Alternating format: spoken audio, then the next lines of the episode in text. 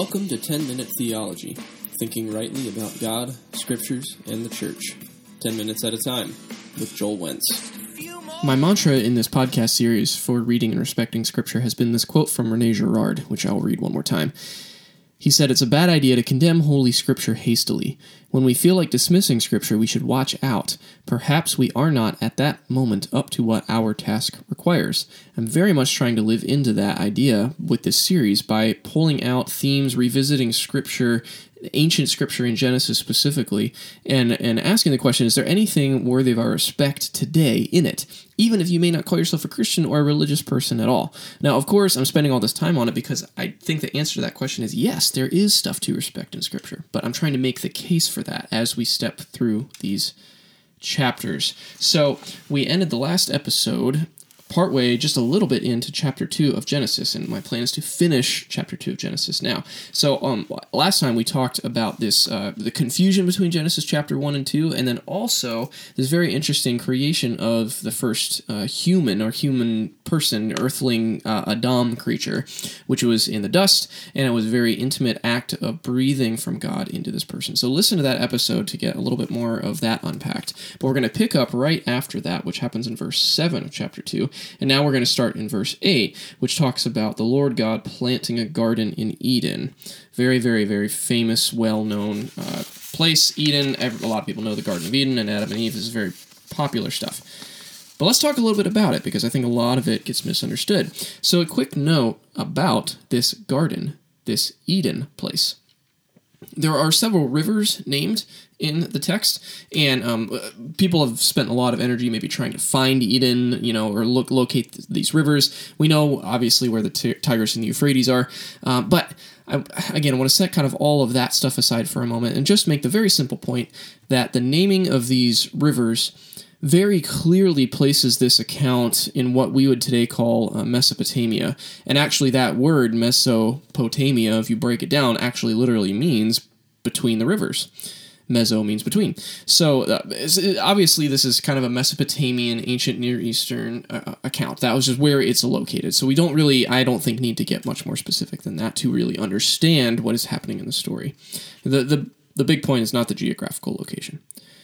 Although I think it's worth respecting the writer's inclusion of the geograph- geographical locations, trying to locate uh, that this is in a place.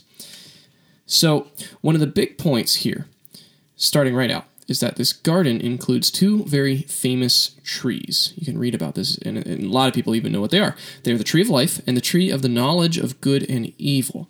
There is, as with almost anything included in these stories, there's a ton that could be said about these trees, the symbolic uh, value of them, what they mean, all, all of this. And there will be more to say, especially as we get into chapter 3. But for now, I want to tease that bigger discussion with a simple question Why those two trees? God is depicted as planting the garden, as, as being the driving force behind all of this, setting up and acting in this whole story. So, why not, for example, the tree of life and the tree of death?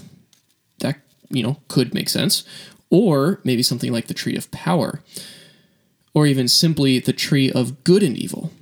Why not the, the tree of good and evil? Why do they have the names they have? Why is it the tree of the knowledge of good and evil? And why is it the tree of life? These are questions that when we just breeze through the story, when we feel like we're familiar with it, these are questions that are easy to forget to even ask. But what could be the point of these two trees specifically if God is the one creating this situation and putting humans into it? Why those two trees? I find that to be a fascinating question. And I don't want us to breeze over that because that's going to be a really, really important part of this story. And I think the names of these trees are very important to the narrative. So ponder that while we keep going through this. And the next point I want to make this is a really, really big one about this story. Huge in our culture right now is the question of gender. And gender starts to show up in the biblical account right around here.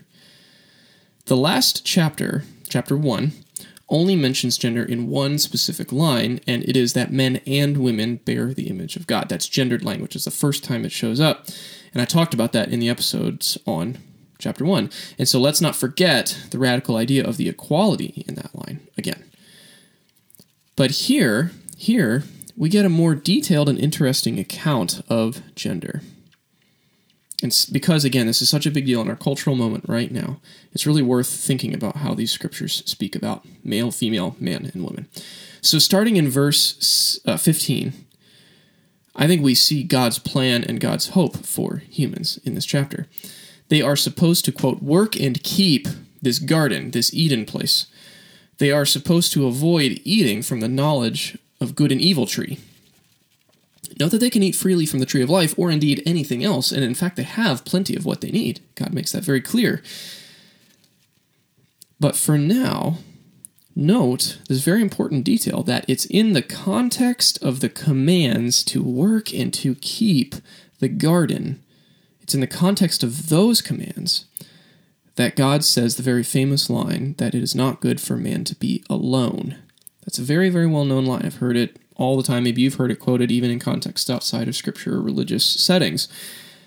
But the commands, the order of the commands is very important here. And remember that the theme of order and chaos is the backdrop here. So uh, order comes out of chaos. This place is created, man is put in it, and then man is given commands to keep and to work the garden. That sounds like order language to me man is commanded to, in a sense, kind of keep back chaos. Like God has started that process and put man in his position where man, bearing the divine image and this connection with the ground, as we talked about last time, has this awe inspiring opportunity and responsibility to keep order in this place where chaos exists outside man is ordered to work and to keep the garden. So so this is this is work language. This is not just be lazy. This is not just sit around in paradise and enjoy it and you know be fed grapes you know while you're lounging around. This is clearly not at all what is going on in eden. Man is to work and to keep it and to to uh, to put forth effort.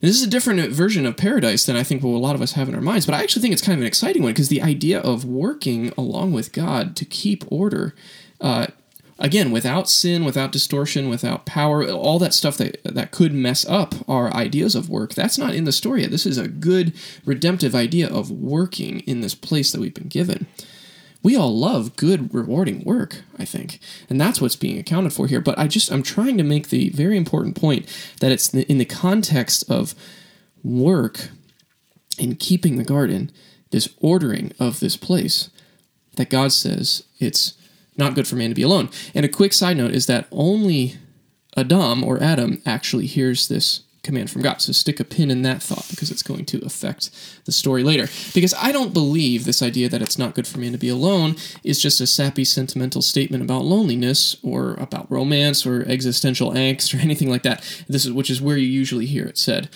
There's a really practical edge to this. I think that humans have a lot of work to do, even from the very beginning, and it's not good to do our work alone. We're given a charge, we're given a command. Work this place that I've given you, says God. And we're not supposed to do it by ourselves. The need for a counterpart to the man is in that context to have a good partner to work together for this place to be ordered and for it to flourish. The Bible actually has a beautiful high calling for gender partnership. That's a huge point that I want to make to our modern world that the Bible in its first pages has a beautiful calling for gender partnership in which both genders bear the image of God radically equally. It's a big deal. And it's at that point here now where it seems that the animals are created. Again, don't worry about the whole continuity thing with chapter 1. We talked about that in the last episode. It's very confusing. Just look at the text as it is right now in chapter 2. Don't get hung up on the overture, zoomed out themes. We're zoomed in now. We're looking at the story. All that can make you miss the point. Um, because I think uh, there's actually some light humor going on here. So picture this God says it's not for good for you to be alone, to the man, to Adam. You need a helper to do all of this work. Then all these animals and birds show up, and it's almost as if they are paraded before Adam as he is naming them. Time doesn't permit for a discussion about the act of naming right now, although that's a hugely important ancient uh, concept, is the, the power of naming. But set that aside this parade of animals and naming is happening in the context of Adam looking for a helper. And verse 20 says, But there was no suitable helper. You can imagine uh, Adam looking at all these animals and naming them. Um, but there wasn't any partner for him in this parade, you could say. It's another affirmation of the fundamental difference between humans and animals, which we talked about last time. So now Adam is put to sleep, and very famously, his rib is removed. Rib, by the way, isn't quite doesn't quite capture it. We think of a little piece of bone.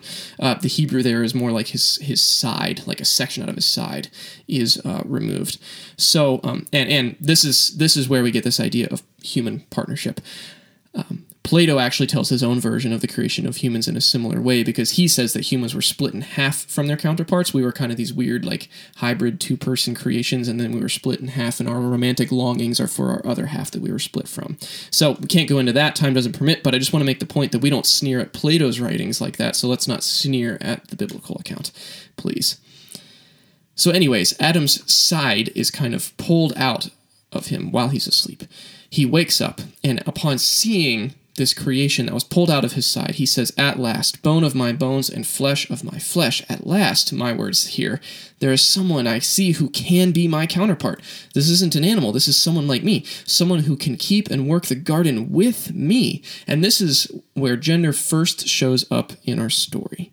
It's actually a very strong affirmation of the joining and partnership of men and women in the work that God would have them do in the world together there isn't so far any whisper of quote different roles that they are assigned to or different roles they are supposed to play. Nothing like that. It's just that they are created to work together. And in fact it is not good for them to not partner. And this i think is building off of the image bearing scene we noted in chapter 1 i think it's remarkable. I think it's beautiful. And finally i'll end on this. The chapter ends with a note about marriage and a note about shame the man, it says, he will leave his family and become one with the woman. This is the foundational statement of the Judeo Christian ethic of marriage and joining in marriage.